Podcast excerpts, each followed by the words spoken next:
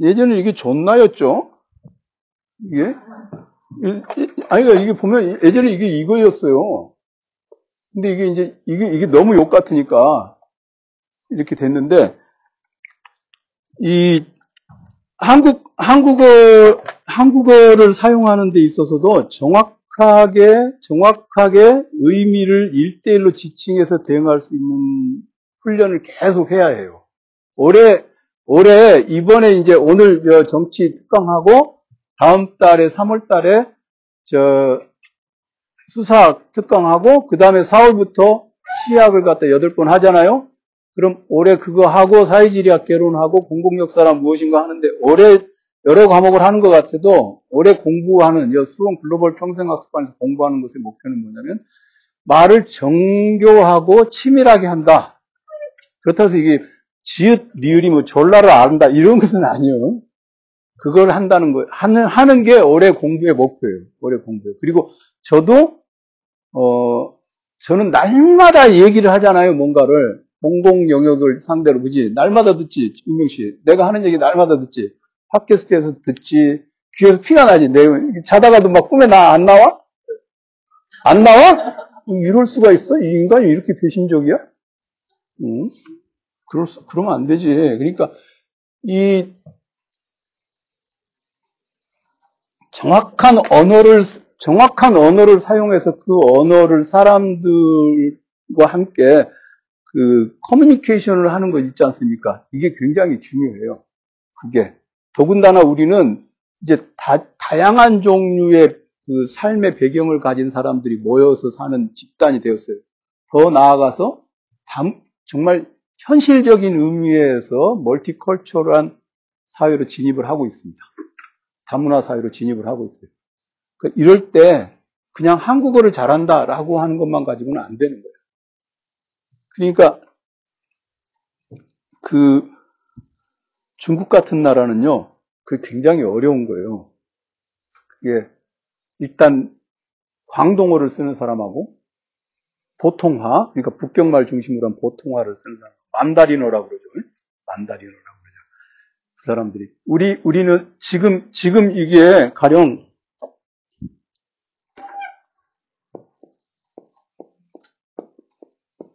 이거를 지금 이제 뭐 성조가 있긴 하지만 중꼬라고 있잖아요. 지금은 그죠? 중국이란 말이에요. 근데 우리 우리 훈민정음 원어에 보면은 이렇게 써 있죠. 딩국이라고 써 있잖아요. 나란 말씀 딩국의 나라. 그러니까 명나라 때는 이 단어를 이렇게 읽었어요. 요게 우리가 쏘리라고 이 쏘리 쏘오리 이렇게 읽잖아요. 그죠?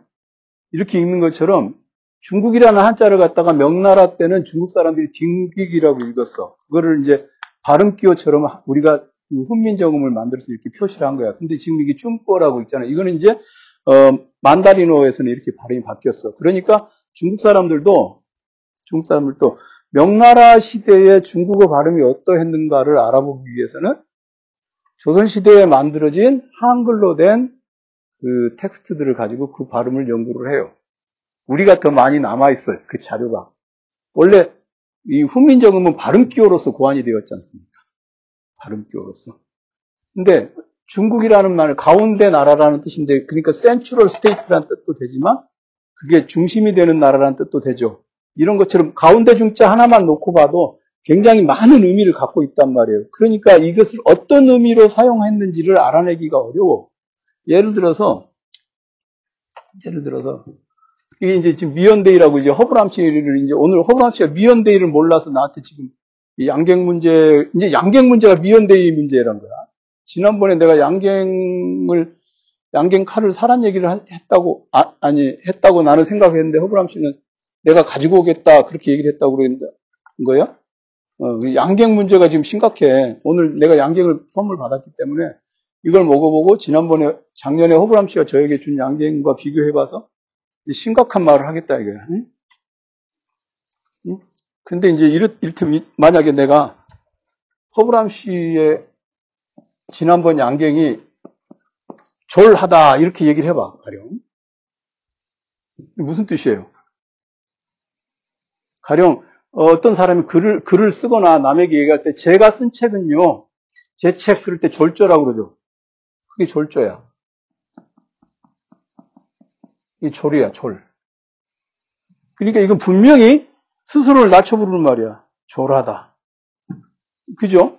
그런 뜻만 있는 게 아니야. 겸손한 뜻도 돼. 가령 두보의 한시를 얘기할 땐 졸하다 이렇게 얘기를 해요. 그럼 굉장히 꽉 짜여져 있고 응축돼 있어서 들어갈 틈이 없다라는 뜻이 된다 이거예요. 두보의 한시는 그래서 그런 것들은 굉장히 강력한 어떤 뭔가를 가지고 있다라고 말할 때 졸하다 했다. 그러면 이 졸이라는 글자 하나만 가지고는 안 되는 거야. 앞뒤에 앞에 있는 말, 뒤에 있는 말, 어조, 분위기 이런 걸 다 따져야 이 단어의 의미를 우리가 알 수가 있어. 그렇기 때문에 정확한 커뮤니케이션 자체가 안 되는 거예요. 정확한 커뮤니케이션 자체가 안, 그죠? 아들 어디 갔어? 화장실 갔어? 이리 안 와? 거기 앉을까, 오늘은? 몸이 안 좋아? 몸이 안 좋으면 뒤에 앉는 거야? 어, 그래. 그러니까 지금 아무도 이게 이해 못 하잖아. 몸이 안 좋지. 봅시다. 근데 이 미언대의라는 것은 뭐냐면, 그러니까 이 미라고 하는 것은 아까 제가 small이라는 뜻도 됐고, 그 다음에 양이 적다라는 뜻도 되고, 그 다음에 short하다는 뜻도 돼요. short, fall short of 그러면 뭣이 모자라다 그걸 뜻이죠. 거기 다 쓰일 수 있어. 근데 그러니까 이거는 미약한 말이야. 미약한 말. 일단 직역을 해보면 미약한 말인데 큰 뜻이라 이거예요. 이 뭐, 뭐게 미약, 미언대의 미약한 말인데 큰 뜻이 있다 이거예요. 우리가 뭔가 텍스트를 읽을 때 그 텍스트에 담겨 있는 아주 자잘한 것을 잡아내서 exegesis 그러니까 주석을 단다는 말이에요. 아주 ex exegesis라는 거 희랍어 ex가 뭐뭐로부터잖아요. 그러니까 몸 거기서 의미를 끄집어낸다 그럴 때 주석 단다고 할때 exegesis라는 말을 쓰는데 아주 자잘한 것을 해서 뭔가를 큰 뜻을 뽑아낸다라는 뜻이야. 이게 미언대의라는 게. 그러니까 이제 이, 이 미언대의가 근데 가령 아, 선생이 말이야 척하면 알아들어야지 이럴 때 미언대의를 모르는구나 이렇게 얘기를 한다. 그러니까 지금 내가 허브람 씨한테 허브람 씨는 미연대의를 모르는 거 이렇게 말하면 질책이야 칭찬이야? 어? 질책은 어떤 의미의 질책이에요? 질책도 여러 가지나 뻔뻔하다는 의미의 질책이냐, 도대체 구제불능이라는 의미의 질책이냐, 아니면 어떻게 하려고 그래 하고 걱정되는 질책이에요? 뭐예요? 지금 그게 지금 나 매기는 거지. 자학적 질책이라고 생각하는데 그거를 나 그렇게 생각하지 않아요. 근데 이 이제 내가 미연대를 이제 허브람 씨를 매기기 위해서 한 얘기가 아니라 어? 그냥 어쩌다 보니까 지금 양갱 하나 줘가지고 이렇게 울어 처먹는 새끼 처음 봤지. 집에 가면서 이 씨발 새끼 진짜 이렇게 욕을 하고 가 괜찮아. 응? 한 살림 양갱 사줬더니 뒤진 아주 죽어라 양갱 먹고 이렇게 욕을 해도 괜찮아. 다 들려 귀에서. 응? 욕한 적 없어? 눈으로 욕하고 있는데 지금. 이게 공자님이 논어에서 뭐라고 했죠? 여러분들 이렇게 논어. 논어라는 텍스트가 동아시아 세계에서 제일 어려운 텍스트예요. 한자가 어려운 게 아니야. 논어를 읽는 18, 한문 1800자에서 조그만 2000자만 읽으면 논어는 읽어요. 논어는 읽어. 왜 어렵냐? 해석이 어려운 거야. 논어는. 논어, 논어, 한참, 한, 한문, 한문 공부 해가지고 논어 읽어보겠다고 한문 공부할 필요 없어요. 미야자키 이치사다 교수가 어, 번역한 그, 그 출판사가 어디지? 이산 출판사지? 이산 출판사에서 나온 미야자키 이치사다. 그게 그 양반 역사학자거든요. 그 한문학자가 아니라 역사학자야. 그러니까 중국사 연구자예요. 중국, 중, 교토대학에서 제일로, 교토대학에서 배출한 동양사, 중국사 연구사, 연구자 중에 탑에 속하는 분이야. 돌아가셨지. 미야자키 이치사다 교수가 번역한 노노 번역본 그거 읽으면 돼. 한문 공부할 필요가 없어. 그런데 이게 왜 해석이 어렵냐? 대화편이거든. 이게 대화란 말이야. 어떤 대화 속에서 이 얘기가 나왔기 때문에 그 대화의 맥락을 알지 못하면 이게 해석이 안 돼. 그러니까 논어 해석을 둘러싸고 엄청나게 많은 해석들이 나오겠죠. 그렇죠? 그러니까 정약용이 쓴 논어 고금주가 있어요. 논어의 고금주 옛날 것하고 오늘날의 주석을 다 모아서 정약용이 쫙 집약해서 편집을 해놓고 거기다가 자기 주석 하나를 달아놓은 게 있어요. 논어 고금주. 아마 지금 품절, 품절인가 절판인가 그럴 거예요. 그걸 읽어봐도 논어에 대해서 굉장히 많은 해석이 있다 이거예요. 그런데 이 논어를 해석하는데 논어를 이해하는데 반드시 필요한 그 subtext가 뭐냐? 공자가 썼다고 하는 춘추라고 하는 텍스트가 있어요. 이 역사책이죠. 여러분, 여러분들 춘, 춘하고 추니까 봄, 가을인데 이게 1년을 가리키는 말이잖아요? 세월을 가리키는 말이기도 하고, 이게 도이치어로 Zeit예요, 시대. 시기를 가리키는 말이에요. 춘추, 그러면은 여러 가지 의미가 있죠. 칼렌더상으로서의 봄, 가을만 의미하는 게 아니라, 아니, 저기, 봄, 가을만 의미하는 게 아니라, 그러니까 여름하고 겨울은 중국의 맥락에, 중국의 이 춘추라는 단어가 왜 1년 세월을 가리키게 되느냐. 춘추라는 말이 사용돼 등장하게 된 동네는 여름하고 겨울이 없어. 봄 6개월, 가을 6개월이야. 그러겠죠? 러시아에 뭐 그런 게 있겠어요, 그죠?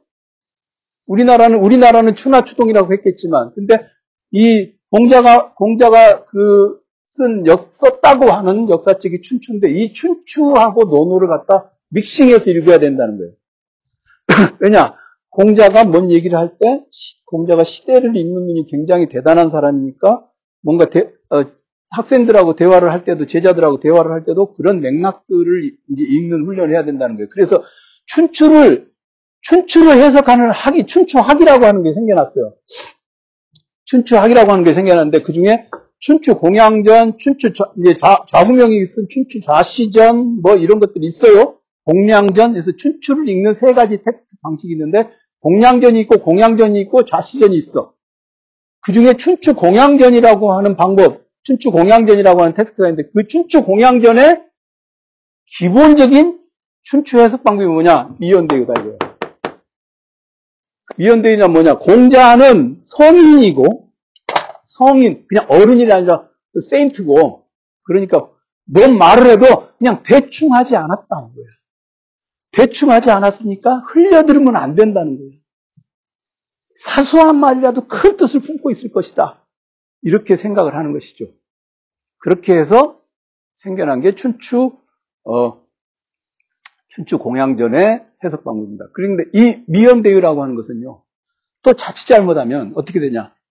그냥 별다른 뜻 없이 뭐라고 얘기했는데 그것을 대의로 해석할 수가 있겠죠. 그런 경우 있어요? 오늘 처음 오신 분? 인생을 살면서? 남하고 대의를, 아, 대화를 아예 안 해요? 그러진 않아요? 예. 네. 이제 over, over interpretation, 과잉 해석이 일어나는 경우가 많이 있죠. 그러니까 오늘, 오늘 제가 왜 이 미언대의 얘기를 하느냐면, 이거 허브람 씨를 갈구기 위해서 원래 미언대의 얘기를 하려고 그랬어. 근데 마침 허브람 씨가 양갱 문제로 어, 이 미언대의에 걸려든 거야. 오늘, 지난번에 변증법 얘기했죠. 근데 오늘 갑자기 정치 얘기하고, 다음 달에는 수상 얘기하고, 근데 정치가 좀 갑자기 툭 튀어들어간 거 같아. 아, 가운데 손가락 이렇게. 정치 이렇게, 이렇게 하니까 이상 여러분들, 저, 이렇게, 이거 안 좋은 태도잖아. 이런 거, 그지? 그러니까, 이렇게, 이렇게, 이렇게 세 개를. 정치가 가운데 들어있는 게 좀 이렇게 느닷없고 난, 난감한 느낌이 들지 않아? 안준요? 그 정치, 근데, 자, 미연대를 해봐. 선생님이 왜 정치, 그러니까 수사하고 변칙법은 뭔가 좀 말이 돼. 근데 왜 정치가 가운데 왜 끼어 있을까? 어? 눈을 굴리지 말고 나를 보고 얘기를 해봐. 그 세 가지가 연결되어 있기 때문에. 그래, 연결돼 있어. 그거 누구나 다 대답할 수 있어요. 허브람 씨도 대답할 수 있는 말이에요. 그지? 연결돼 있으니까 하겠지. 뭐 지가 배울 수 있어. 뭐 이렇게 가령 뭐 변증법하고 물리학하고 그다음에 갑자기 수사하고 하겠어.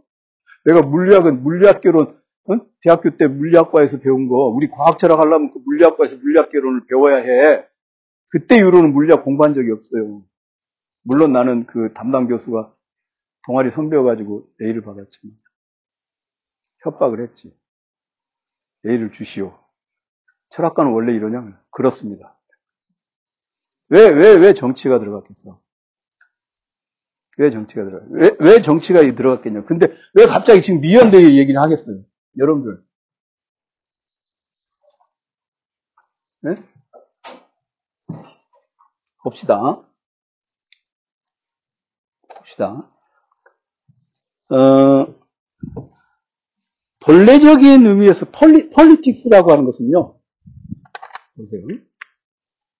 politics라고 하는 말은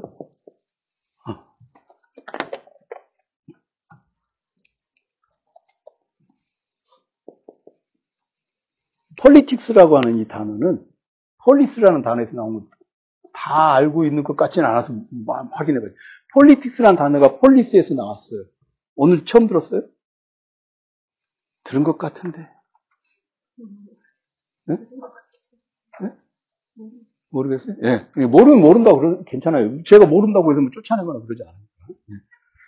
politics라는 단어는 폴리스에서 나왔습니다. 폴리스라는 단어는 그냥 도시라고 번역을 하면 안 돼. 이거는 어,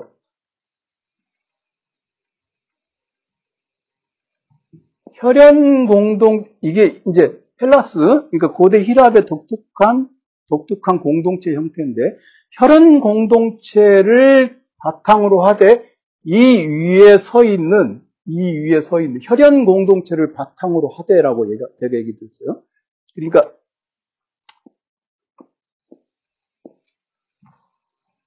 어, 대매 말하자면 그 혈연 공, 동네마다 이제 무슨 불악이 있잖아요. 그럼 그 불악의 사람들을 일정한 수로 묶어서 대매라고 불러.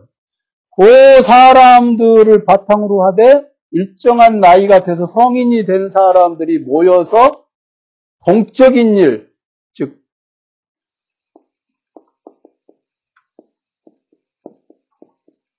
public affair, 라틴어로 res publica라고 그럽니다.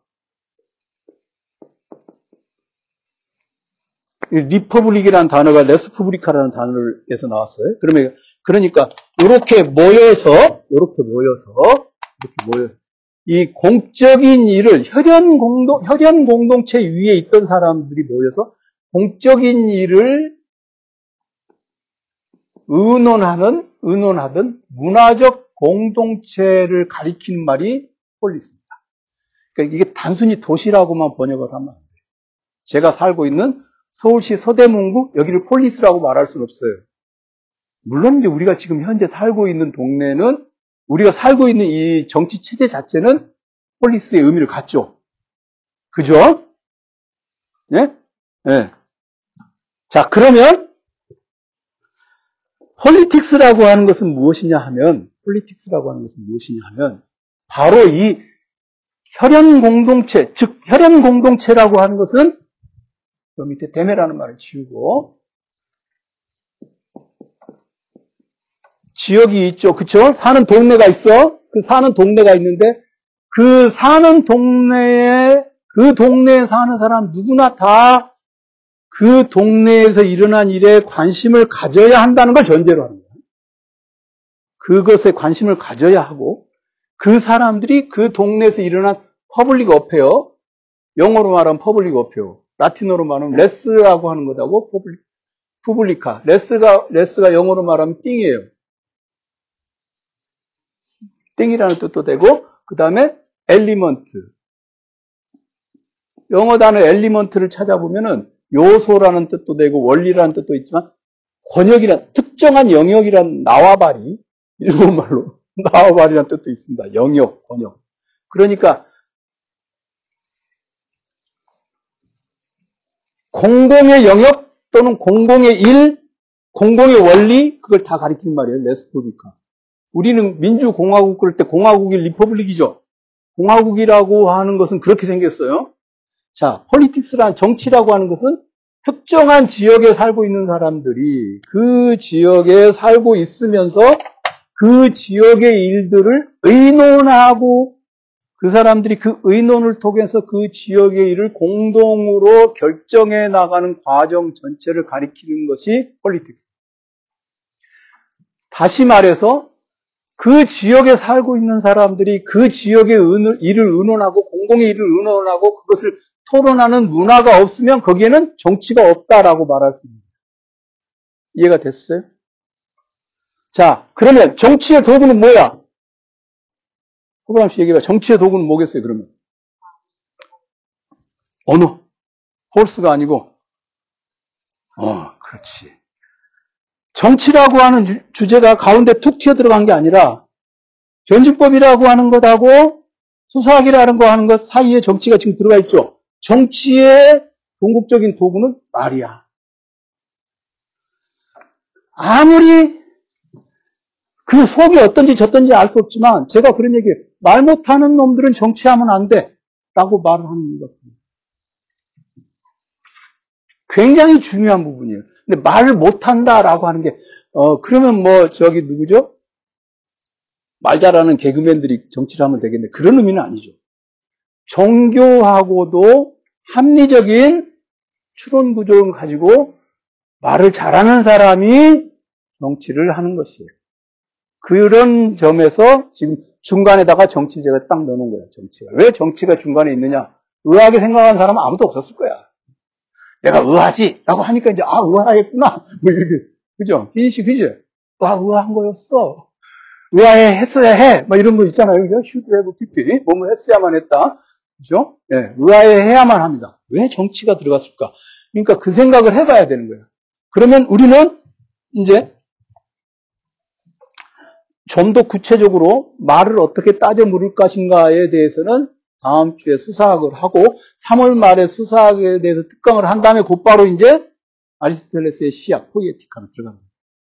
그러면 어 뭐 말 잘하는 말 잘하는 법 뭐 이런 것에 대해서 엄청 얘기가 많은데 수사학과 시학을 바탕으로 하지 않은 그런 텍스트는 없어요. 인류가 발명한 어떤 그런 기술 중에 거의 기본적인 건 수사학과 시학에 다 들어있어. 그러니까 올해 상반기는 무조건 말이야. 말발을 세우는 거야. 네? 말을, 말발을 세우는 거야. 그 다음에 그 말을 공공 영역에서 사회적인 맥락에서 어떻게 해야 되는 것인가? 그런 걸 하는 게 사회지리예요. 그죠? 역사 영역 속에서, 공공 역사 속에서 어떻게 할 것인가를, 역사도 결국 말이잖아요? 그죠? 그걸 하는 게 공공 역사. 그러니까 올해는 말을 중심으로 한 여러 가지 것들을 한다. 아마 내년에도 할 거예요. 이제, 어, 올해 수업을 잘, 잘 듣고 자신감을 충만하게 시켜서 내년에는 이제 숙제도 하고, 레포트도, 레포트도 쓰고, 첨삭지도도 받고, 아이, 갑자기 얼굴들이 표정이 안 좋아지네. 내년에 수, 수강생 대폭 죽어드는 거 아닌가 모르겠네. 걱정이긴 한데. 어쨌든, 그래서 정치라고 하는 것은요, 말을 잘하는 데 있어요. 그리고 말을 정확하게 하는 데 있고, 그리고 말을 잘 할 수 있도록 교육하는 것, 이게 정치가 있는 거예요. 그러면 이런 어떤 지역에 살면서 그 혈연 지역 혈연 공동체지만 이 지역에 살면서 거기에서 문화 공공의 일을 문화적으로 토론하고 있는 것이 안 되는 지역에서는 정치가 있을 수 없죠. 그럼 본래적인 의미에서의 정치라고 하는 게 어, 고대 그리스의 폴리스들이 있었는데 말이죠. 알렉산드로스가 알렉산드로스가 카이로네이아 전투 이후에 카이로네이아 전투 이후에 그 아텐 아테네를 비롯한 그리스를 다 정복을 했잖아요. 그러면서 이제 모든 게 사라졌어. 그러면 알렉산드로스 이후 적어도 지중해 세계에서는 알렉산드로스 이후에는 정치는 소멸되었다고. 그게 옳은 얘기야. 네? 정치는 소멸되었다. 그렇게 보는 게 맞다 이거지. 그러니까 한국은 제가 제가 고등학교 제가 이제 저 고등학교 3학년 79년에 고등학교 3학년이었어요. 그 79년에 79년에 11.6 11.6이 일어나기 전에 그때까지는 70년대 한국에 정치는 없었지. 아무도 떠들 수 없는 거야. 그 당시 저기 투표 여기 주민등록에서 투표할 연령이 되니까 딱 투표했지. 투표 안 했어? 했던 것 같은데 기억이 잘 나지 않습니다. 저는 서른 살이 다 돼서야 처음으로 투표를 했어요. 80년대에는 투표할 수가 없었어. 그러니까 지금 20대 젊은이들이 투표를 안 하는 거 보면 이해가 안 돼. 나는 아무것도 기여한 바 없지만 그래도 적어도 그 투표권을 얻기 위해서 그잖아요? 조병이 쳤다고? 어? 조병이 쳤다고? 그러니까 투표권을 얻기 위해서 그랬는데, 그랬는데, 그러니까는 87년에 제가 대학 서, 어, 석사과정에 들었는데 대학원 석사과정에 들어간 때까지도 투표를 해본 적이 없는 거야. 전공이 정치사상 정치철학 전공인데 그러니까 대학원에 가서 선생님한테 어, 선생님, 선생님 어, 저 투표를 해본 적이 없는데 그랬더니 나도 한 지 한참 됐어. 선생님이 그러시 나도 한 지 한참 됐어. 그러시는 거예요. 우리 선생님이. 그러잖아. 선생님도 나도 투표해본 지 한참 됐어. 응? 한참 됐다고 그러는 거야. 그게. 어, 여, 저기 전북대학교 전북대학교 의과대학에 가면은 이호라는 교수가 있어요. 유, 유, 텔레비에서 많이 봤을 거예요. 알죠? 법부학 하는 양반이야. 그거이 궁금해, 거기 나오는 분이 잘, 그것이 알고 싶다. 유, 유 뭐더라? 저 서울대학 법부학 하신 양반. 음.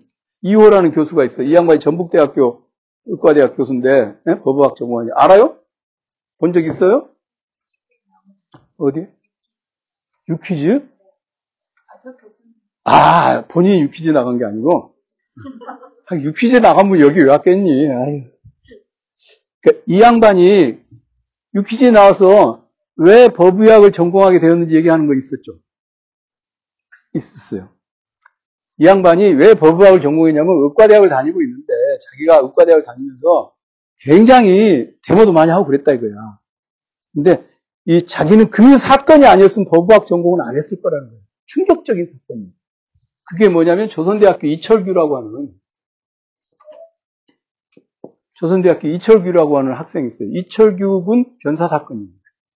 이 친구가 어, 수배를 받다 쫓겨가지고 어딜 갔는데 저수지에 어, 쫓 이게 공식적으로 그때 발표가 나기는 어, 저수지에게 수배 생활에 고나, 고된 고, 지난함을 견디지 못하여 저수지에 투신 자살한 걸로 발표가 됐어. 근데 이제 그 이호 교수 이 양반 얘기가 어, 우리 우리 몸에 몸에 프랑크톤이 있다 그러면 죽 몸에 프랑크톤이 있지 않은 상태들하는 거야. 몸에 프랑크톤이 없으면 죽은 다음에 저수지에 던져졌다는 거잖아요.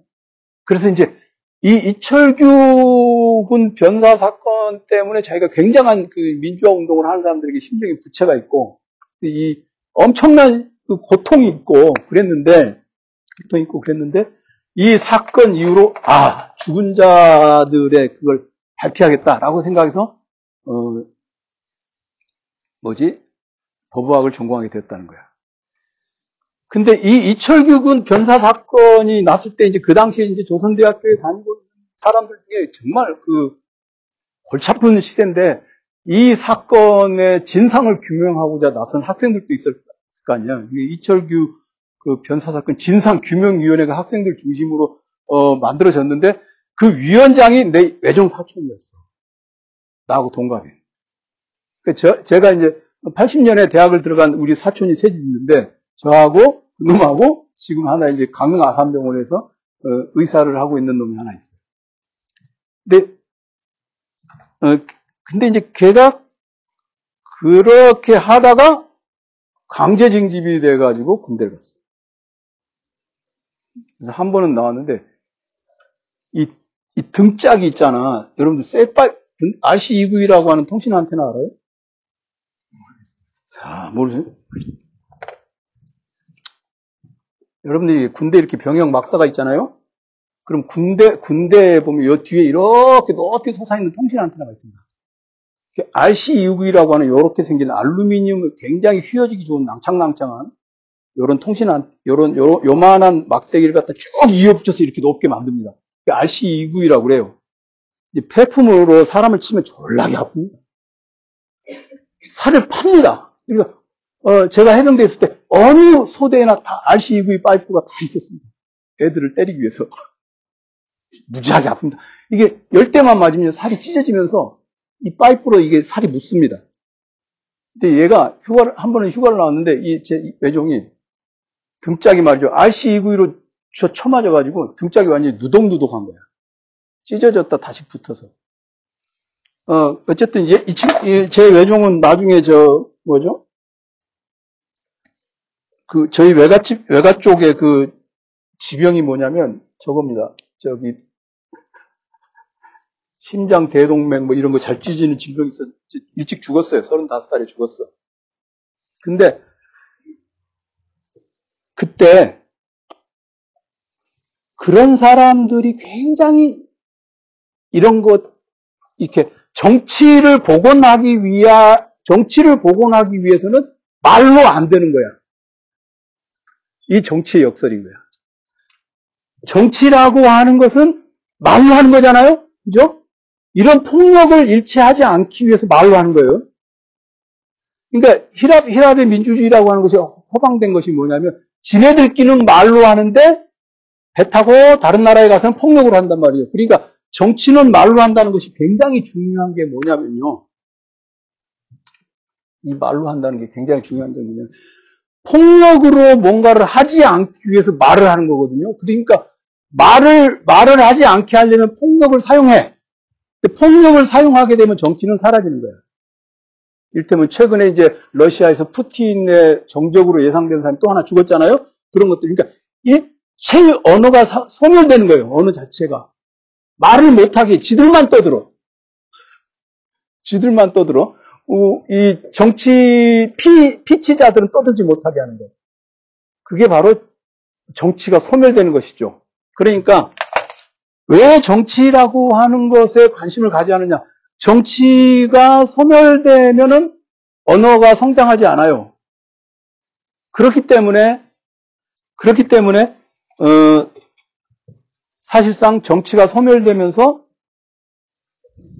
그 사회가 가지고 있는 문화적 공동체적인 어떤 특징들이 소멸이 되고 그러면서 동시에 사람들이 폭력에 호소하게 됩니다. 그 정치를 복원한다는 것이 문화를 복원한 것이기도 하지만 사실은 굉장히 중요한 정치의 궁극적인 목적이 뭐냐? 말을 살려서 이제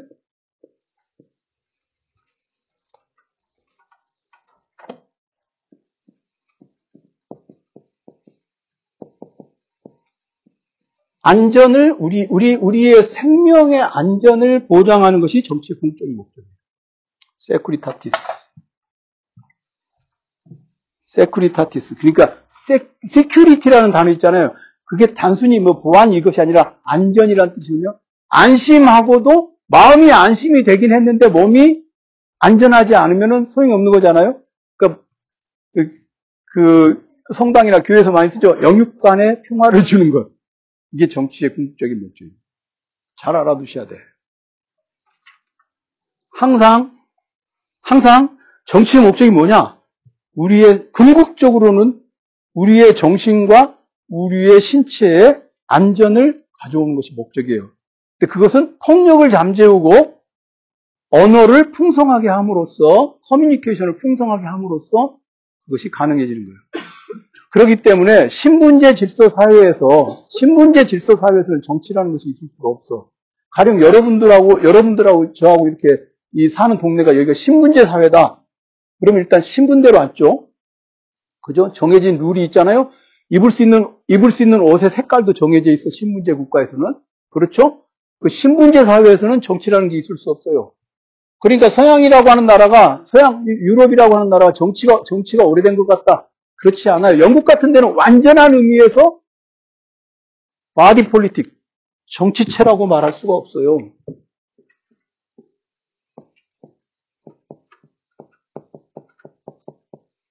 정치체, 이걸 정치체라고 그러는데, 영국 같은 경우는 온전한 의미에서 정치체라고 할, 수, 할 수가 없어요. 왜냐하면 신분 질서가 있기 때문에, 아직 왕이 있기 때문에. 그런 데는 정치가 발, 발전할 가능성이 없죠. 어떻게든 간에 아버지가 누구냐, 어머니가 누구냐에 따라서 그가 그 사회에서 행해야 될 역할이 정해져 있거든요. 그럼 그거는 말이 필요 없는 거예요. 네 아버지 뭐 하시냐? 뭐 이러고, 네, 네 아버지 뭐야? 그럼 왕인데요? 아, 씨발. 뭐 이렇게 되면. 가령 재훈 씨가 누굴 만났어. 길, 영국 가서 길 가다 어떤 새끼 만 대가리 좀 벗겨진, 일리암이 머리 많이 벗겨졌더라? 만났어. 처음 보는 놈인데 머리가 벗겼어. 막, 이랬더니, 그 놈이 지훈 씨한테, 아이씨, 뻑큐, 응? 비치, 막 이랬단 말이야. 그래서, 니 뭔데, 새끼야? 이랬는데, 나 왕자인데? 막 이러면, 그 다음 말, 말, 말문이, 우리가 말문이 막힌다고 그러잖아, 그지? 왕자, 어쩌라고. 근데 우리는 내, 왕자인데, 왕자병이겠지? 우리는 그러겠지. 나 공주인데? 가령 그, 그, 그 집, 그 집 딸 있잖아요. 샬롯인가 하는 공주 있잖아. 나 공주인데, 그럼 우리, 우리는, 나 공주인데 그럼 공주병이겠지. 그지? 프린세스 캔서, 공주암, 뭐 이런 식으로 얘기를 하겠지. 그렇잖아요? 말문이 막히는 거야, 신분 앞에서는. 말문이 막힌다는 것, 그건 정치가 없는 거예요. 그쵸? 집에서도 그래. 집에, 집, 우리가 조심해야 되는 게 가족 공동체라고 하는 건 정치가 없거든요. 가족 공동체라는 게. 아버지가 말하는데 이렇게 말이 맞냐? 이렇게 말하면은, 우리 다, 다, 누군가, 누군가를 제철할 때 항상 말이 맞냐? 아가리 닥쳐, 아닥. 이런 식으로 항상 말을 통제해요. 말을 통제하는 순간 정치가 소멸되는 거예요. 집에서 저기 아들이 뭐라 하면, 아, 내가 뭐라 하는데 네가 자꾸 이렇게 말이 맞냐? 그렇게 얘기하세요? 안 그러려고 그래요. 안 그러려고 노력한다는 건 그러고 있다는 뜻 아니에요. 애가 마약만 안 하면 됐지. 뭘 그렇게 자꾸 이렇게, 예? 그냥 가만히 있어요. 마음을 비우고, 아, 난곧 죽은 놈이니까. 이렇게 떠들어라. 노력을, 노력을 한다고 되는 게 아니에요, 그게. 이게 집에서, 집, 우리가, 우리가 그 정치를, 정치라고 하는 것이 의외로 오늘, 아, 정치라고 하는 게 이렇게, 어, 잔대가리 굴리고, 막 모력을 꾸미고 그런 거라고 생각하기 쉬운데, 회사에서도 뭐 정치질 한다 막 그러잖아요. 그런 거는 그냥, 그냥 펀지 사기를 하는 거고, 그런 거 정치라고 하는 것은 좋은 의미에서 궁극적으로 말하고 연결되어 있는 것이고, 그것이 우리의 심신의 평안을 가져다 주는 것입니다. 그러니까 우리가 어, 공식적으로는 형식적으로는 민주정 국가에 살고 있다 해도 대통령이 바뀌니까 말하기가 어렵잖아요, 그죠? 그죠? 어려운 거야. 그게 증거인 거야, 그게. 뭐 그걸 꼭 독재라고 우리가 부를 수 있는 게 아니라, 에? 예? 저기 저 서울에 서울에 저 서대문 홍제동 문화촌이라고 하는데 가면은 지금은 내부 순환으로 이렇게 올라가는 동네인데 그 뒤에 가면 홍제동이라는 동네가 있어요. 근데 홍제동이라는 동네 예전에 49번하고 161번 종, 버스 종점이 있었습니다.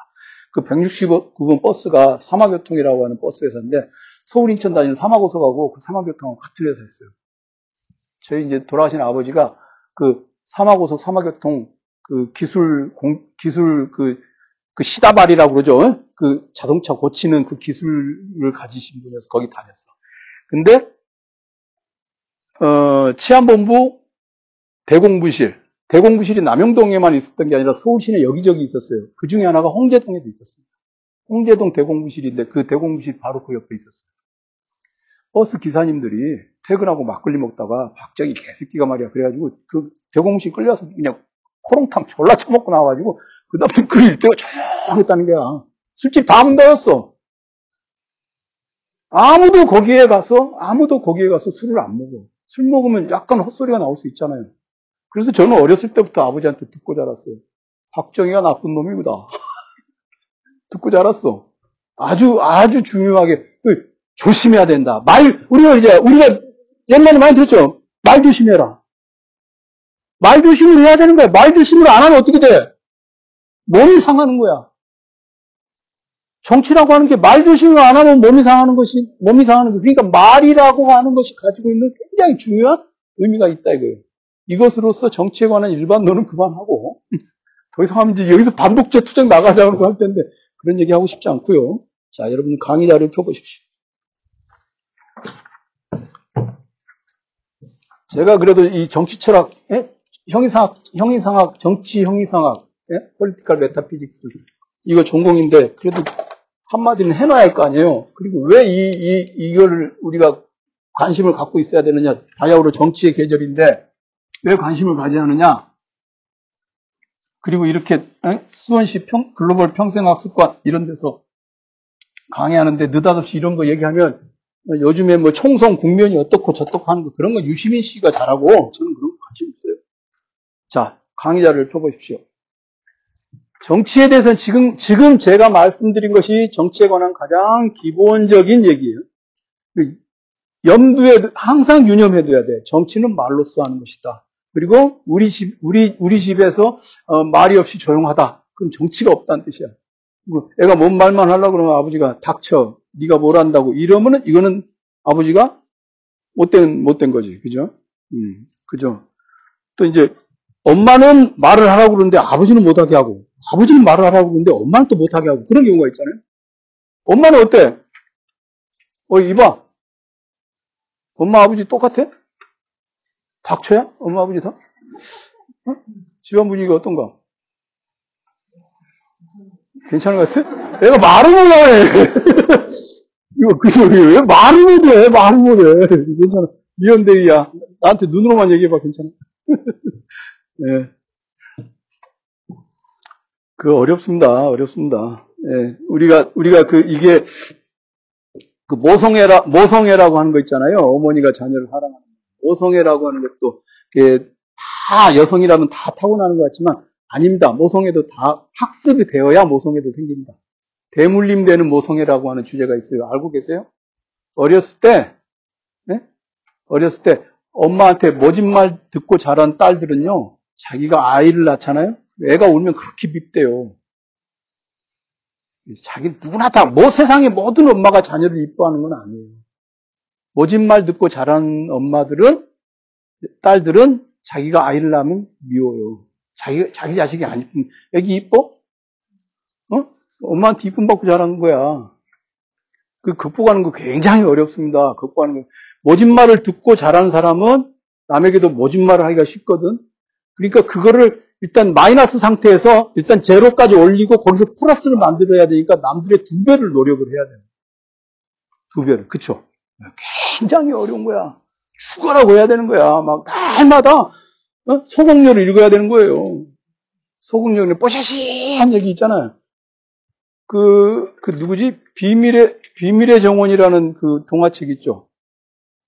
알아요? 비밀의 정원. 그, 내용을 알죠? 좋은, 말- 좋은 말 나오게 좀 이렇게.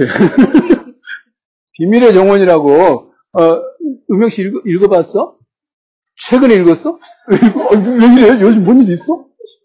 오디오북으로 어? 오디오북으로 들었어요. 왜? 오디오북으로? 몇 달 전에 언급하셔가지고 어, 오디오북.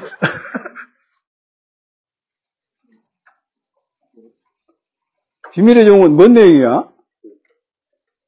부모님이 돌아가셔가지고 친척집에. 네, 친척집에 갔는데 혼자만의 그 비밀의 화원에 들어가고 그 열쇠를 어떻게 우연히 찾아서 네. 화원을 잘 꾸민 그, 그, 여- 영국의 그 배우 누구죠? Love Actually에 나온? 남자 배우. Love Actually에 나온. Love Actually에 남자가 많이 나오잖아. 그 누구죠? 콜린 퍼스. 콜린 퍼스가 나오는 영화로도 만들어졌어요. 비밀의 영혼에. 네, 그, 제가, 제가, 제가, 제가 어렸을 때 가장 열심히 읽은 책이 뭐냐면, 소공자. 소공자는 인생의 책이야. 소공자. 그 소공자가 만나러 간 그 세드릭이죠. 주인공 이름 아직도 기억하잖아요.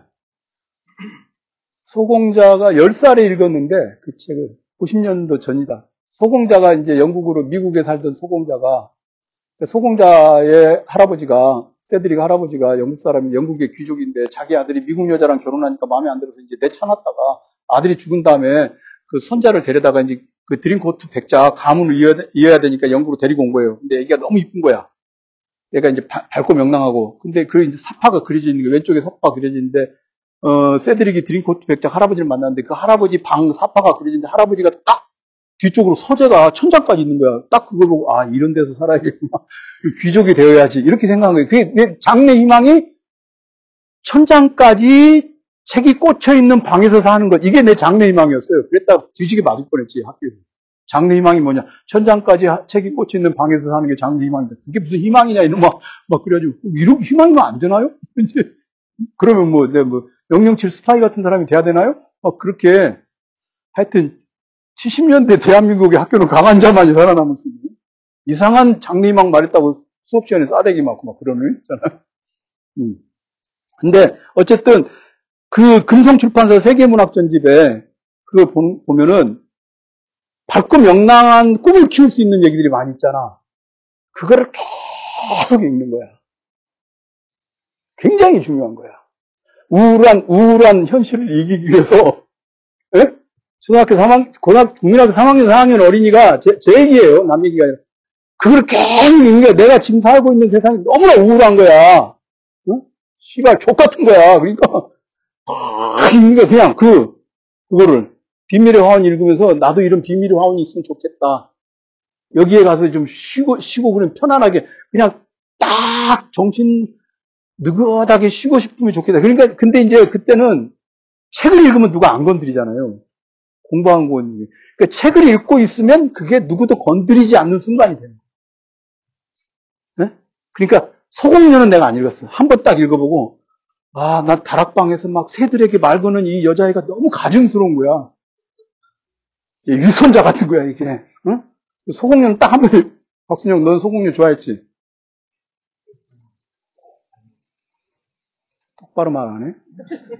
죽을래? 소공녀는 못 읽겠더라고, 위선적이어가지고. 딱 한 번 읽고 말았습니다. 15소년 표류기 이런 것도 안 읽었어요. 아니, 애들끼리 왜 표류를 해? 왜 배를 타? 막 이런 생각이 들어. 짜증나. 나 그런 모험 싫어해. 그러니까, 비밀의 화원하고 소공자를 계속 소리내서 읽는 거야. 안준혁. 내맘 알지? 그지? 그, 네가 뭘 어떻게 알아, 임마. 시켜. 학교에서 이제 집에 온단 말이에요. 학교에서 집에, 학교라는 데가 70년대에 서울 시내 서대문구에 있는 학교라는 게 오전, 오전반, 오후반이 있어요. 근데 오전반 70명, 오후, 오후반 70명 아니야. 이게 정말 강자만이 살아남을 수 있어. 선생님도 내 이름을 몰라. 나도 뒤에서 이렇게 대충, 이렇게, 대충 양아치처럼 이렇게 굴고 있어도 돼. 그 점심시간에 도시락 까먹고 애들하고 축구하면서 패싸움하고. 그리고 이제 집에 와. 집에 오면 이제 막, 그 이제 그 다음 얘기는 하지 않겠어. 일단, 일단, 한따까리 하고, 그 다음에 탁 동화책을 읽는 거야. 응? 비밀의 화원. 뽀샤시한 그 그림 있잖아요, 사파. 제가 그래서 지금도 뽀샤시한 걸 좋아해요. 어, 정말이야. 10대 이렇게. 안 이쁜 거는 나 질색이야. 뽀샤, 그 그림을 읽으면서 계속 이 마이너스 상태가 되어 있는 걸 일단 제로까지 올리고 조금이라도 플러스를 만들어내기 위해서. 그러니까 거기에 있는 언어들을 외우는 거야. 그거를. 그렇게 외워서 자기의 언어를 채우고 뇌세, 이, 우리의 편, 편, 편도체라고 그러죠. 빨갛게 달궈진, 예? 썩난 이 편도체를 갖다 잠재워야 하는 거예요. 언어로서. 이런 것들이 다 정치적인 맥락 속에서 그러니까 독재 국가에 살고 있는 사람들은 폭력을 좋아하는 거예요. 언어로서 해결하지 않으니까. 고운 언어로서 이걸 계속해서 뭔가를 해결해야 되기 때문에. 그렇죠. 그게 중요합니다. 그게 중요합니다. 그런, 그런 얘기로, 그런, 그러니까 정치라고 하는 것이 가지고 있는 레토릭적인, 좋은 의미에서의 수상학적인 그런 맥락들이 있어요. 그런 것들을 이제 우리가 시약을 하면서 시약이라고 하는 것도 그래서 저는 아이소텔레스 시약을 창작 예술론만, 예술론으로만 읽을 게 아니라 하나의 정치적인 언어를 만들어내는 수사학하고 시약을 동시에 엮으면 정치적인 언어를 만들어내는 방법론으로 읽을 수도 있어요. 방법론으로 읽을 수도 있어요. 자, 그러면 그런 건 다 접어두고 현재 현재 우리가 어, 우리가 살고 있는 나라에서 정치 평론이라고 하는 영역이 있고 그 다음에 정치 사상이라고 하는 플라톤의 정치 사상 이런 영역이 있죠. 그 딱 중간에 있는 영역이 뭐냐면 정치 체제에 대한 얘기입니다. 지금 여러분들이 보고 있는 이 강의 자료 있죠. 이 강의 자료는 현실과의 접점을 가지고 있는 정치 사상에 관한 얘기예요. 그러니까 이거는 특정한 정파를 지지하거나 반대하거나 그런 것이 아니고 뭐 민주국가가 좋으냐 뭐가 좋으냐 이런 얘기도 없어. 그냥 현재 우리가 살고 있는 나라는 국민국가 민주공화국 여기서 일단 스타팅 포인트를 잡는 거예요. 보십시오. 우리는 지금 국민국가에 살고 있어요. 여러분들 여기 있는 거 외워야 돼. 다음 주, 다음번, 다음번 수사할 때 시험 볼 거요. 시험을 보겠다고, 아, 저도, 저도 그러면 구두 시험을 보겠습니다 하는 사람 손 들어 보세요. 다음, 다음번에.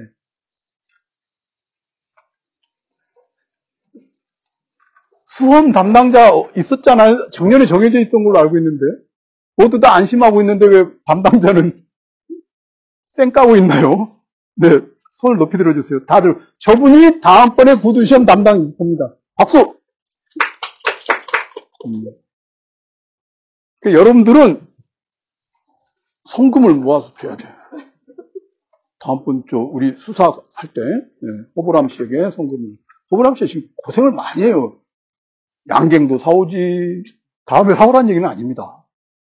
수험 시험도 보고 다음번에 그러니까 여기 있는 얘기 외워야 돼. 여기에 어, 국민국가 민주적 통치체하고 번영을 이루는 사회 모형의 네 가지 축하고 그 다음에 관료제와 봉고나 압력 그 세 부분은 외워야 됩니다. 어, 외워야 될 건 따로 말씀드리겠어요. 외워야 할 것을 따로 말씀을 드리겠어요. 그 모두 다 외워야 되는 건 아닙니다. 수원 담당자님 아시겠습니까? 네. 음. 그렇게 함으로써 긴장되고 공부도 되고 좋잖아요.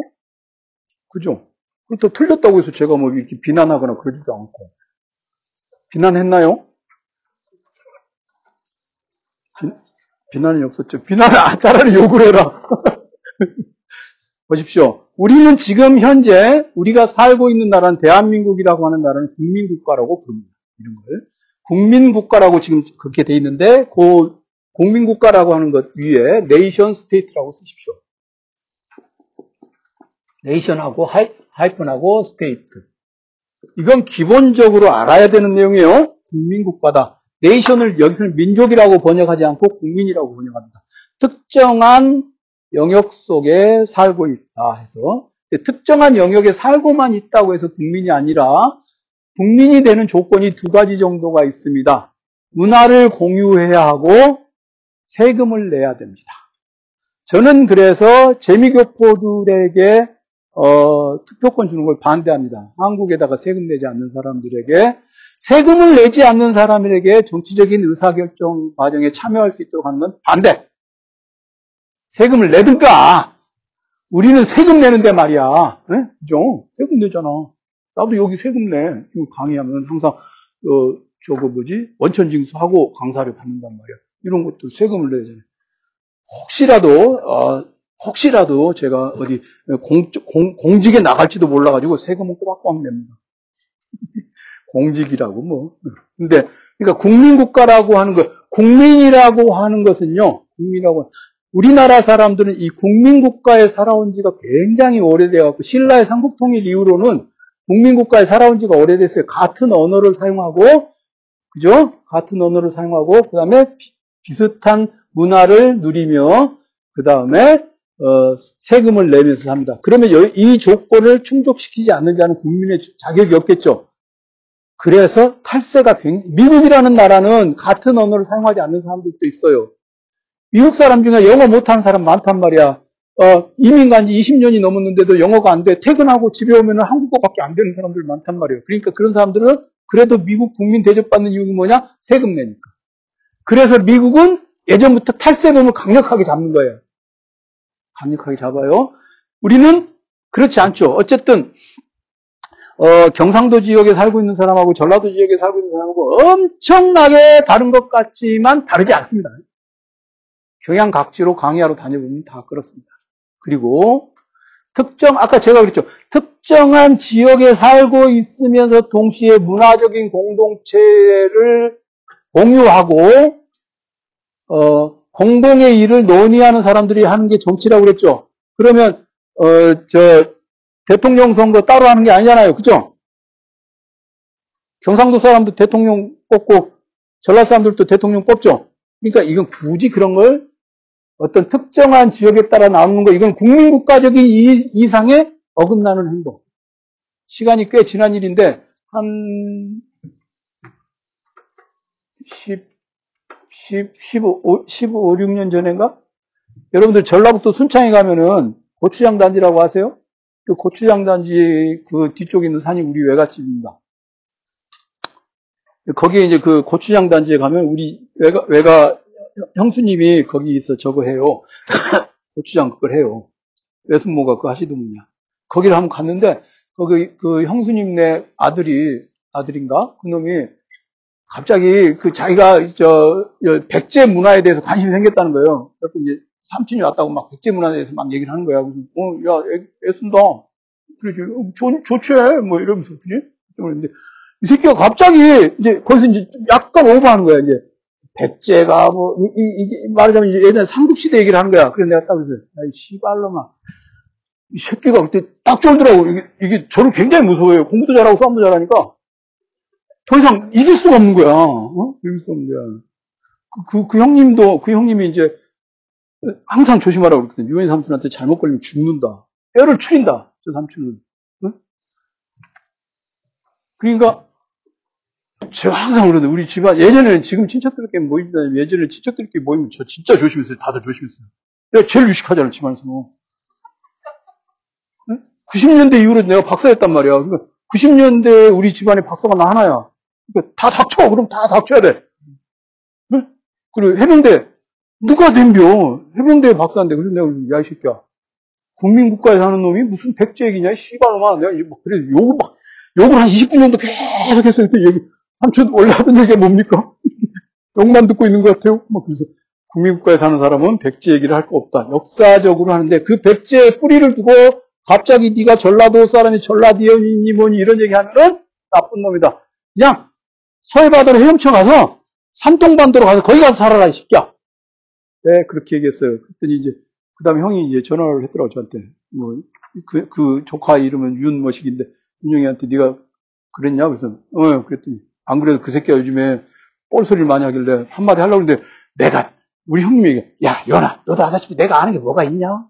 어? 고등학교 중퇴인데 내가 뭘 안다냐? 막 그러더라고. 그래서, 그렇지, 형이 무식하지? 그랬더니, 근다고 대놓고 무식하다 그러면 곤란하지? 막 이러더라고. 내가 따끔하게 얘기를 했으니까 앞으로 그놈이 그 얘기 할 때마다 나한테 연락을 해서 그랬더니 연락이 없는 거 보니까 안 하는 모양이야. 아시겠죠? 국민국가. 꼭 알아둬야 됩니다. 한국에 살고 있는 사람, 여러분들, 우리나라에 살고 있는 사람이 정치 얘기한다? 그럼 국민국가부터 시작하는 거예요. 우리는. 이해가 되시죠? 이거는요, 내가 특정한 지역에 살고 있으니까 나는 대한민국과 아무 관계없어. 그런 사람은 그냥 자기 땅 파서 바다 위로 둥둥 떠내려가면 돼. 네? 아시겠죠? 네. 내세울 게 성심당밖에 없는 대전 사람들도 얼마나 성심당 70주년이래 가지고 요즘에 저 행사한다고 했다. 그죠? 네. 아니 대전뿐 아니에요? 성심당 사건에 대해서 잘 모르세요? 나도 아는 성심당 일을 대전뿐 아닌가 보네. 네. 국민국가. 그 다음에 우리는 민주국가에 살고 있죠. 민주국가가 뭔지에 대해서 얘기 한번 봅시다. 특정 영토에 살고 있는 주민들로서 구성되는 주권적 국민국가가 일단 있어야 민주주의가 돼요. 이게 안 되면, 이게 안 되면 어떠냐. 사우디아라비아 민주, 국민국가가 안 돼, 국민국가, 민주국가가 안 돼요. 그죠? 거기 왕이 있잖아요. 여러분들 지구상에, 지구상에 이 성립해 있는 나라들 이렇게 다 한번 살펴보세요. 국민국가 별로 없습니다. 너도 나도 다 동등한 권리를 가지고 있는 국민국가 별로 없어요. 차라리 잘 못 살아도 아프리카 르완다가 사우디아라비아보다 훌륭한 나라예요. 우리는 여기서 훌륭함의 기준을 잘 산다 못 산다로 따지면 안 되고 민주적 국민국가이냐 아니냐로 따져야 돼요. 근데 민주적 국가가 되려면 일단 국민국가여야 해요. 이게 필요 조건. 필요 조건. 필요 조건이 있어요. 민주적 국민국가다. 자, 그러니까 이게 nation state인데, nation state, democratic nation state. 현재 우리가 살고 있는 이 지구상에서, 이 지구상에서 형식적으로 가장 발전해 있는 advanced한, 어드밴스드한 정치 체제는 민주적 국민국가입니다. 미국이, 미국은 그럼 어떤 나라냐? 연방국가죠? 연방국가인데, 미국이라는 나라에서는 어디에서나 미국 국기 개항하고, 그 다음에 나라의 국가 부르고 하죠? 그러니까 국민국가를 지향하는 거예요. 그죠? 미국도 민주적 국민국가. 생각을 하셔야 돼. 신분 질서가 없어요, 따로. 물론 돈이 많은 놈들은 지들이 왕족 행세를 하지. 그러나 그것은 법적으로 정해진 게 아니죠. 신분 질서가 없는 민주적이라고 하는 말이 그겁니다. 민주적. 소극적으로는 신분제가 아닌 국민의 법적 평등이 보장된 요게 민주적이라는 얘기다. 민주적이라고 하는 말을 이렇게 얘기합니다. 그러니까 이 사람들 누구나 다 자기 공동체의 일에 대해서 말할 자격이 있는 그런 말이 되겠죠? 그죠? 어? 공동체의 일에 대해 발언할 자격을 가진 이런 뜻입니다. 굉장히 이거 형식적인 규정이죠. 형식 이 형식을 갖추고 있어야 돼. 이 형식을 갖추고 있을 때. 가령, 어, 어, 사우디아라비아, 사우디아라비아에 살고 있는 모든 사람들이 자기네 나라의 일에 대해서 발언할 자격을 가지고 있지 않죠. 그쵸? 본받을 게 없는 거야. 신경 쓸 거 없어. 그냥 못 사는 르완다가 더 나은 나라야. 이해가 됐죠? 태국! 태국 가봤죠? 안 가봤어? 갈 거 없어. 후진 나라야. 왕이 있잖아. 왕 있는 나라에 갈 거 없어. 스웨덴? 노르웨이? 왕 있죠? 나는 그런 나라로 유학 가는 사람들 이해가 안 돼. 물론 필요한 게 있으면 배우러 가겠지. 갈 필요 없어. 유럽에서는 핀란드 공화국, 프랑스 공화국, 그 다음에 독일 공화국, 여기 외에 이탈리아 공화국, 이런 데 외에는 갈 거 없어. 네덜란드 왕국, 벨기에 왕국, 스페인 왕국, 포르투갈 공화국, 잘 봐야 돼요. 그러니까, 공화, 이게 공화국이냐, 대무 민주정 국가가 아닌 곳은 일단 우리는, 아, 진화가 덜 된 거야. 진화가 덜 된 거야. 저기, 이마트 사장 정용진이 그, 그 멍청하게 생긴 새끼 있잖아요. 예? 돈은 많은데 본인이 생각, 박순영 네가 정용진보다 잘난 것 같아, 못난 것 같아? 그렇지. 농담이 아니라 잘났단 말이에요. 여기 있는 모든 사람이 그런보다 잘났어. 그렇잖아요? 그러와 마찬가지야. 비유가 아주 적절하죠? 음. 요즘 이마트 까는 게 요새 국민 스포츠더라. 그러니까. 네, 이거 알아놔야 돼. 자, 수험생에게 알립니다. 수험생 여러분이 아니라 수험생 한 분에게 알립니다. 민주적 통치체 성립의 기본 조건은 특정 영토에 살고 있는 주민들로서 구성되는 주권적 국민국가. 외워야 됩니다. 표시하세요. 자, 그런데 국민국가가 가지고 있는 문제점이 하나 있어요. 비난을 하는 사람들은 국민이라고 하는 것은 허상이다 이거예요. 예. 그리고 국민이라고 하는 것을 규정하다 보면 어떻게 돼요? 국민이라는 것을 규정하다 보면 국민이 아닌 사람을 규정해서 아이고 한국말 잘해 한국말을 잘해야 한국 국민이지라고 하는 사람들도 있고 어 저는 사실 한국 사람들이 즐겨 먹는 한식이라든가 이런 걸 좋아하지 않아요. 그러니까 좋아해? 잘 그러니까 살찌지. 그지? 한식은 살찌는 음식이야. 그러니까 안주적은 안 좋아해? 안 좋아하지. 날씬하잖아. 그러니까 이제 우리가 아니 여러분들 전라도 사람들 홍어 다 홍어 잘 먹는 거 아니에요. 우리 큰 이모부 둘째 이모부는 홍어 근처만 가도 이렇게 홍어 하면 내가 강홍어입니다. 아주 홍어의 그 최극 극악무도한 홍어를 제가 먹습니다. 그냥 홍어 삭히고 삭히고 삭혀서 거의 그냥 흐물흐물한 것을 홍어애 국과 함께 먹습니다. 따끈따끈하게. 개운하네. 딱 이렇게. 근데 전라도 사람은 다 홍어를 먹어야 되는가? 그건 아니다 이거야.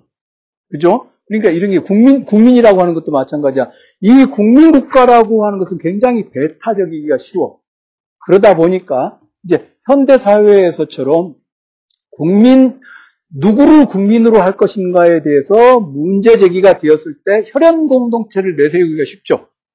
근데 사실은 혈연 공동체라고 하는 게 참으로 어이가 없는 것이란 말이죠. 혈연 공동체라고 하는 게 참으로 어이가 없는 것이란 말이죠.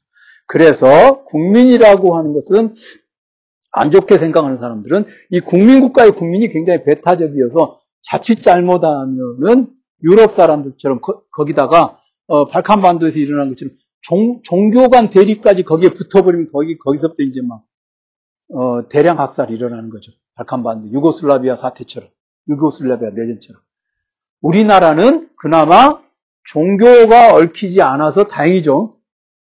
종교가 얽히지 않아서 다행입니다. 이게 안 좋은 점도 있어요. 그러나 공통의 언어, 역사, 종교 등을 공유하는 문화적 공동체라고 하는 긍정적인 측면도 있습니다. 한국 사람들이 비교적 국민국가 형성을 유리, 유리하게 해온 그 이유로는 공통의 언어, 역사, 종교 등을 공유하는 문화적 공동체이기 때문이다. 여기서 갑자기 웬 종교냐?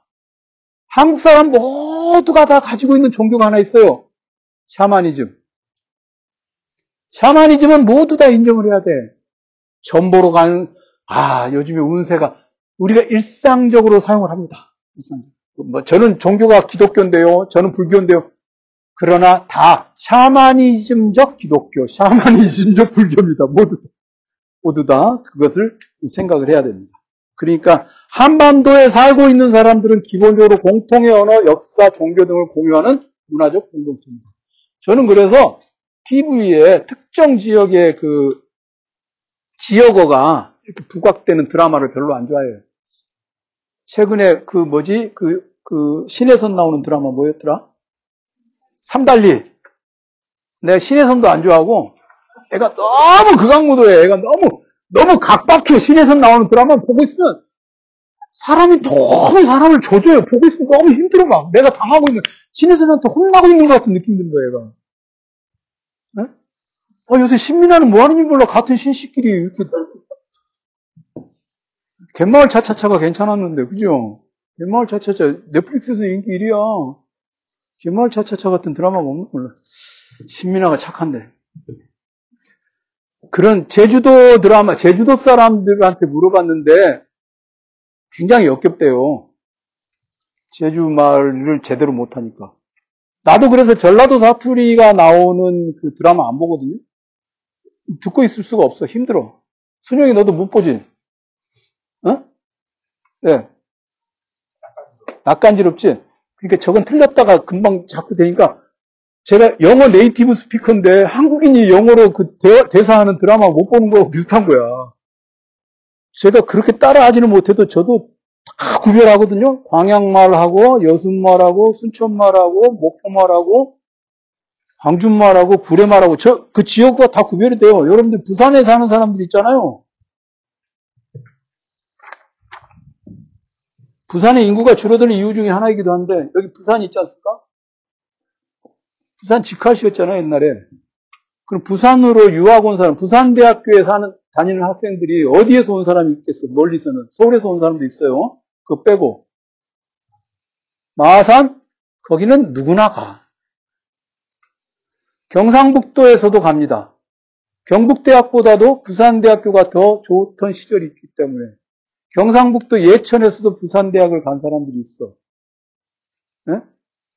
마산, 김해, 그 다음에 그 위에 고성, 뭐 이런 사람들 다 와. 부산대학교에 다니는 사람들은요, 부산 사람 아닌 거 가지고 차별을 해, 거기서. 가짜는 새끼들이. 광주 전남대학교에서도 그래요. 전남대학교에서도. 너 강진서 왔지? 목포서 왔지? 아니, 거기서 거기야. 침뱉으면 강진인데. 아, 졸라 웃겨요. 졸라 웃겨요. 응? 우리 어머니가 전라북도 순창분인데, 우리 아버지 전라북도 강진 사람이거든? 어머니가 뭐라고 하는 줄 알아? 시집을 갔더니 시골 사람들을 아주 못 쓰겠더래. 뭔 소리야? 뭔 소리야? 순창이 더 시골이지. 응? 전라남도 강진은 강진군 병영면 거기가 전라남도 교통의 요지란 말이야, 그치? 아, 순창서 이게 순창 사람들은요 옛날에 굴비 말고는 생선을 먹어본 적이 없어. 거기가 분지기 때문에. 강진 사람들은 날이면 날마다 생선을 먹고 살아. 그러니까 비린내가 처음에 갔더니 비린내가 사방 천지 비린내가 진동을 해서 코를 숨을 쉴 수가 없더라는 거야. 그 시골에 갔더니 이게 뭔 짓거리야. 박은정 씨 안 그래? 그지? 박은정 씨는 고향이 어디야? 전주가 아니잖아. 응? 청, 청, 충청, 충북대학교 이런 데 가도요, 보에서 온 사람을 하대하고 그런다니까? 예? 아, 나 그런 사람들 얘기 들으면 너무, 선생님, 선생님이 제 마음을 압니다. 뭐 이런 얘기들을 해. 내가 이런 얘기 하면, 이게 말이 안 되는 거잖아요. 근데 이게 그러니까 국민국가에 우리는 대한민국이랑 국민국가에 있죠. 국민국가에 살고 있으면 다 형제야. 다 형제야. 쪼개기 시작하면 끝도 없어. 이 쪼개기의 끝판왕들이 이게 서대문구에서 벌어지는데 제가 서대문구 홍제동에 살아, 살고 연, 서대문구는요 홍제동과 연희동이 중심입니다. 북가자동 이런 애들은요 아래 것들이야. 어디 살았어? 응? 신촌 창청동? 창천동. 아, 연희동에서. 아, 그, 연주동에서 살았다는 걸 증명하려고 난립니다, 이게 지금. 그러나 오래 살지 않았다는 것은 내가 알고 있어요. 홍제동과 연희동이 본토입니다. 그렇기 때문에 홍제동과 연희동에 살고 있는 사람들은요, 지금도 북가자동 이런데, 모래내 이런 데들 아주 업신여깁니다. 더군다나, 서대문, 서, 서울시 은평구 있죠? 은평구가 원래는 서대문구였어요. 은평구 절, 은평구 일대 전체가 아래, 아래입니다. 노비들이죠. 이게 말이 됩니까, 지금? 제가 은평구가, 은평구가 생긴 게 79년인가, 70, 80년인가 그래요. 제가 고등학교 다닐 때까지만 해도 거기가 서대문구 가련동이었어요. 그렇기 때문에 거기에 자사구가 생긴다 한데 무슨 소용이 있습니까? 노비들끼리. 이런 식으로 생각하면 안 된다 이거예요. 내가 그런 생각. 아시겠어요? 국민국가, 이거, 외워. 더불랑 씨 읽어봐, 한번. 그, 다음번에, 그 부분. 시험에 나오는 부분 읽어보세요. 특정 시대 성립의 기본권, 특정 영토에 살고 있는 주민으로, 주민들로서 규정되는 주권적 국민국가. 예. 이것은 뭐냐면, 언어, 역사, 종교 등을 공유하는 문화적 공동체다. 라고 하는 긍정적 측면으로 기억을 해 두셔야 돼. 한 번 여기서, 한 번 여기서 서로 차이를 두고 따지기 시작하면 끝이 없어요. 끝이 없습니다. 이런 것들 하면 안 돼. 제가 고등학교를 갔다 그 은평, 지금 은평구 가련동에 있는 데를 다녔는데 거기 다니다 보니까 여러분들 기타리스트 함춘호 알죠? 함춘호가 그 자, 저 고등학교 동창이에요. 아버지 사업 망해갖고 구파발, 서울 끄트머리 구파발에 비닐하우스에서 살았다고 그러잖아요. 그 함춘호가 학교를 다닌 거야. 그러니까 우리는 구파발에서 학교 온 애들은 간신히 이제 서울시, 서울시잖아. 사람으로 인정을 하는데 그 원당 식사리 이런 데서 유학 온 애들 있다고 밥이나 처먹고 왔냐 식사리에서 온 놈들아? 이러면서 맨날 욕하고 그랬다고. 근데 걔네들이 또 이제 거기가 개발이 돼갖고 갑자기 그랜저 타고 다니까 짜증이 나지 이제. 이 노비들이 이제 갑자기 잘 살게 된 거야. 있었으면 안 되는 일이 많이 벌어졌어. 이제 개발 독재 국가에서. 조금 쉬었다 합시다.